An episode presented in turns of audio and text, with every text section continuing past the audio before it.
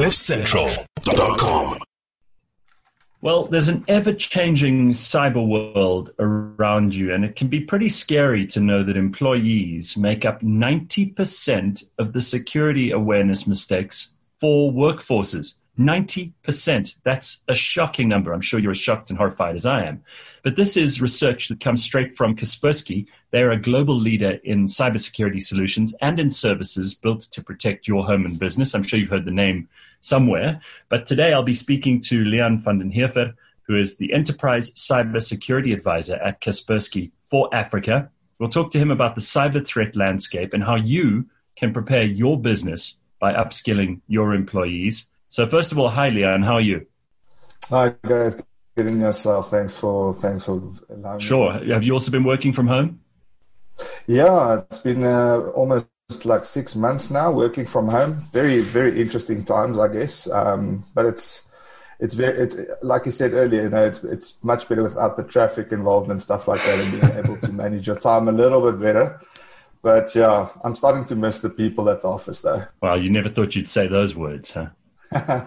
Nor did they. So, Leon, let's just talk about working from home because a lot of people have seemingly just carried on with what they were doing before if they can do their job from home. But you've got to consider a bunch of other cybersecurity risks when you are working from home and why. And I'm going to ask you why, because you're the guy who can answer this. Why is it important to pay attention to these new risks?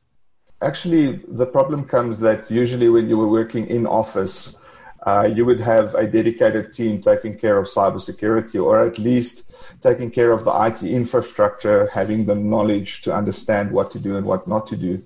So hackers are having a field day at the moment because your attack surface has expanded far beyond your office. Mm. Uh, you've got people moving into remote working environments, and obviously a lot of the companies had to mobilize their workforce extremely, extremely quickly.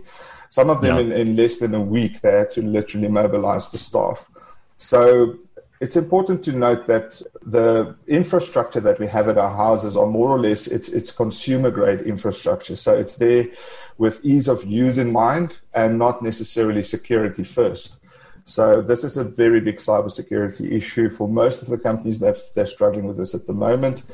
Um, and there's obviously there's a lot that can be done about it, but it was just the time that was involved in this rapid move over into mobilizing workforces really put a lot of companies in a difficult, difficult spot. And of course, everything and place. of course, companies can't be there in your in, in your home infrastructure to make sure everything is firewalled or taken care of from a security point of view. You know, you just use your home internet like you would have at the office, and that that can be very, very dangerous. Absolutely, yes. That's that was the first challenge is the logistics behind how do you actually get hands on to the small home networks, mm. home offices now. Um, so obviously there's some remote tool capabilities, but that also required some awareness training and, and, and enhancing of skills of the staff. So it's just, it, it was a nightmare for a lot of, especially the big organizations. You know, they've got thousands of people that had to be mobilized suddenly. We're talking about some organizations that had to mobilize entire call centers. Um, and some of these guys might have an unstable connection at home. So there's that question.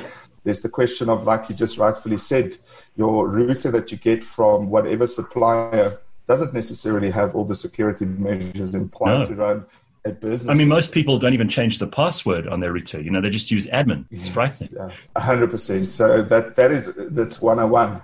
Yeah. So Leon, the size of your business doesn't matter here either because big businesses are targeted just as much as little ones. Yeah. So the the thing is that big businesses, small businesses, no one's really prizes being able to scale into remote workforces slightly better than most SMBs. SMBs are having a bit of a challenge due to obviously lack of resources and skills at some points in time. Um, so that might be the, the reasons. Um, while the bigger enterprises, obviously, they could mobilize maybe funds from another budget, like maybe a marketing budget, because they might not be doing events for that year or something like that. Mobilize that funds and quickly put up the right infrastructure done by the right skillful mm. people. So we have seen a little bit of difference between SMBs being a little bit more vulnerable during this time than enterprises. Right. But nonetheless, I mean, it, yeah, there's not really a big difference. No one's immune. At the end of the day, internet has made the world very, very small. So a hacker can attack a big corporate, a small corporate, thousands of corporates at the same time. It really doesn't matter to them. It's all about the intention and what they want to gather from that attack. Let's just talk quickly about preparedness, um, because inadequate preparedness and cyber awareness are obviously things that are you, you you're taught in in particularly in IT departments within big businesses and small. But it's something that most people don't really know very much about. So, how does that help employees to make the business less risky, I suppose? Yeah, absolutely. So, preparedness is actually the, the, big problem here is that no one could have obviously been prepared for what COVID had in stake and how fast anyone needed to react to that. Not even uh, the biggest corporates with um, the biggest disaster recovery plans would have be, ever been able to predict uh, this level and scale of mobilization of workforce. But at the end of the day, preparedness is the biggest uh, issue here. At least some some base knowledge needs to be put in place. I mean, I always say that there's two things they don't teach you in school, and that's taxes and cybersecurity. At the end of the day, we were given these handheld devices with the world's power at your fingertips. It's almost like going into uh, war without any weapons training. We were just given this enormously powerful tool, yeah. and it's it's it's clicky and fun and interactive, and it's got so much power. But we were never really taught uh, what the downfall and, and, and how to really work with these devices properly. So preparedness is absolutely key, and that's where we try and come into play, is just to kind of help with awareness and so on, um, and getting people to breach that gap. What about the importance of, of just general digital literacy? I mean, that's a big deal. Um, employees aren't necessarily digitally aware and, and, and able to figure out their way through a program or through an app to know how safe or unsafe they are. How can Kaspersky support businesses with this awareness? I mean, what do you guys offer? Training programs, um, sustainability? What, what kinds of things do you offer? Yeah, the, this is actually um, a very important topic and something that I'm quite passionate about is the fact that, you know, us as Kaspersky, we, we a worldwide organization, and but not a massive organization. We've 4,000 plus people. A third of us are R&D, and then we've got a team of great members. We call them great global research and analysis team. These are some of the most highly skilled, notorious uh, malware analysts in the world. And we can't save the world from cybercrime by our own hands. We're just not big enough. So we really try and enable um, everyone of every organizational type from every skill level to get up to speed on cybersecurity and cyber awareness. So the product that we have at the moment for literacy is called ASAP. It's um, Automated Security Awareness Platform. And what this does, it's a very, very interesting solution. I love the way that they executed on it, especially when it comes to pre assessment of your skill level. So, the big issue with a lot of these training programs that's introduced into organizations is that either they're boring or either you can't get the people to learn or unlearn stuff to relearn new stuff. There's always a problem to get people interactive and get them involved into the training so we've actually got a, a, curriculum that was worked out by cybersecurity professionals, but also by learning and academia professionals to understand exactly what are the actual things that hold back people psychologically from the training and how can we make them get in, involved. So we actually created a program that is developed around the Ebbinghaus learning curve. Um, this is a methodology of re- learning and relearning people the same stuff over and over until the software sees that you've got a grip of it now. What, what um, is that so called? The Ebbinghaus learning curve. Okay. Yes, so it's it's just a technique of relearning to a point where your knowledge has become a skill.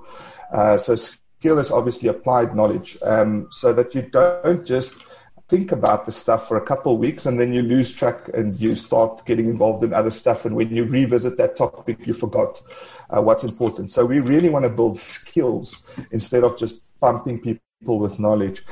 It's also beneficial for their own personal life. At the mm. end of the day, they can speak to their neighbors, they can speak to their kids. I mean, I see kids as young as 10 years old running around with tablets these days, and I just think, you know, what is, what's, what's this world come to? There's no problem with it, but there needs to be a level of understanding as far as cybersecurity. Oh, yeah, like absolutely. I mean, kids are so yeah. much at risk, and, and parents just seem to think that kids will know where the lines are and whether or not they should cross them. And they don't. I mean, most people, most adults are still figuring this stuff out, right? most of the kids have more skills than the adults do. Um, exactly. So if you've got problems with your internet, you can ask your 10 year old, they'll probably know how to fix it. Um, but at the end of the day, they also do it mostly for, for personal gain. It's, it's a, mm. they're kids. So they don't think about the consequences. They don't think about the, what could go wrong at the end of the day. And this is where we try and obviously bring back that little bit of awareness to understand what mistakes to avoid. So, give us uh, a few tips and some advice for free because that's what a lot of people want.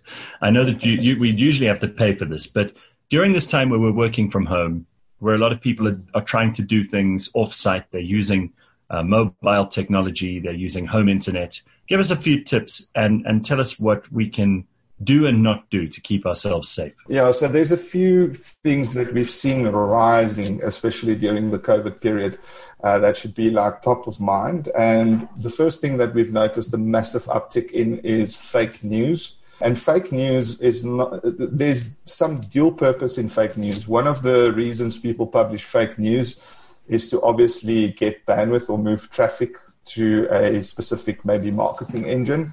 The other reasons could be that there's nefarious activity behind the link. So if you click on the link, it takes you through to something that's of malicious intent.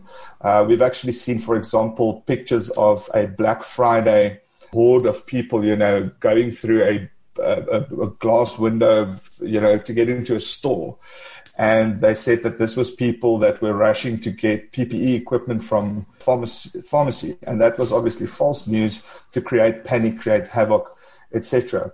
Uh, so that's one of the things. We've also unfortunately seen a massive rise in ransomware and brute force attacks because now you've got your normal users sitting at home that used to be in a business. Now you can brute force them because one of the biggest problems that people have, and I'm getting to the skills just now or a couple of tips, is they don't have proper passwords. And it's really, really strange. I mean, if you think about it, your car, your house, your vault, they all have separate keys, right? Why don't you do that for your digital life? Why, why do so many people have one password that they seem strong and they have it for their, their, you know, their banking, they have it for their Gmail or their Yahoo, they have it for everywhere. If I can get into your yeah. Gmail, I can essentially unlock your entire life. That's um, right. People use the same one for their bank, for heaven's sake, you know? I know, exactly. And then they don't change them ever. No. or they add a one, a one to the end, then a two, then a three. So to get to the tips, first and foremost is the passwords. Try and think about a way to get, you can even Google techniques on remembering passwords. If you really do struggle, there are products on the market like password managers. Um, Kaspersky has one as well, where you will need to remember one password, and that password unlocks all your very, very strong passwords that Kaspersky generates for you. The other thing that we've seen a massive uptick in, and this is something that just needs to be trained, is people clicking on phishing uh, link. Mm. Phishing is obviously, I think a lot of people are aware of what phishing is because the banks have done a really good job of making people aware through their constant emails and note, notices. But it's the process of just using human weakness to socially engineer you into clicking something that you're not supposed to click on.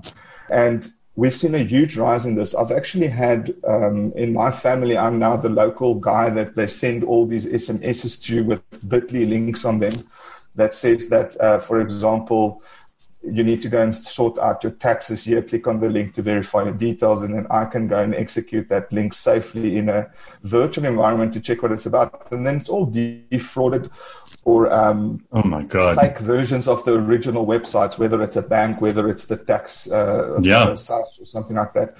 So phishing links, you really need to start uh, focusing on, and then obviously not just that, there's people falling for scams still these days. I, I don't understand how people still think you'll get random SMSs giving you money or allowing you to win stuff. Yeah. I mean, we can all dream, but it's nonsense, right?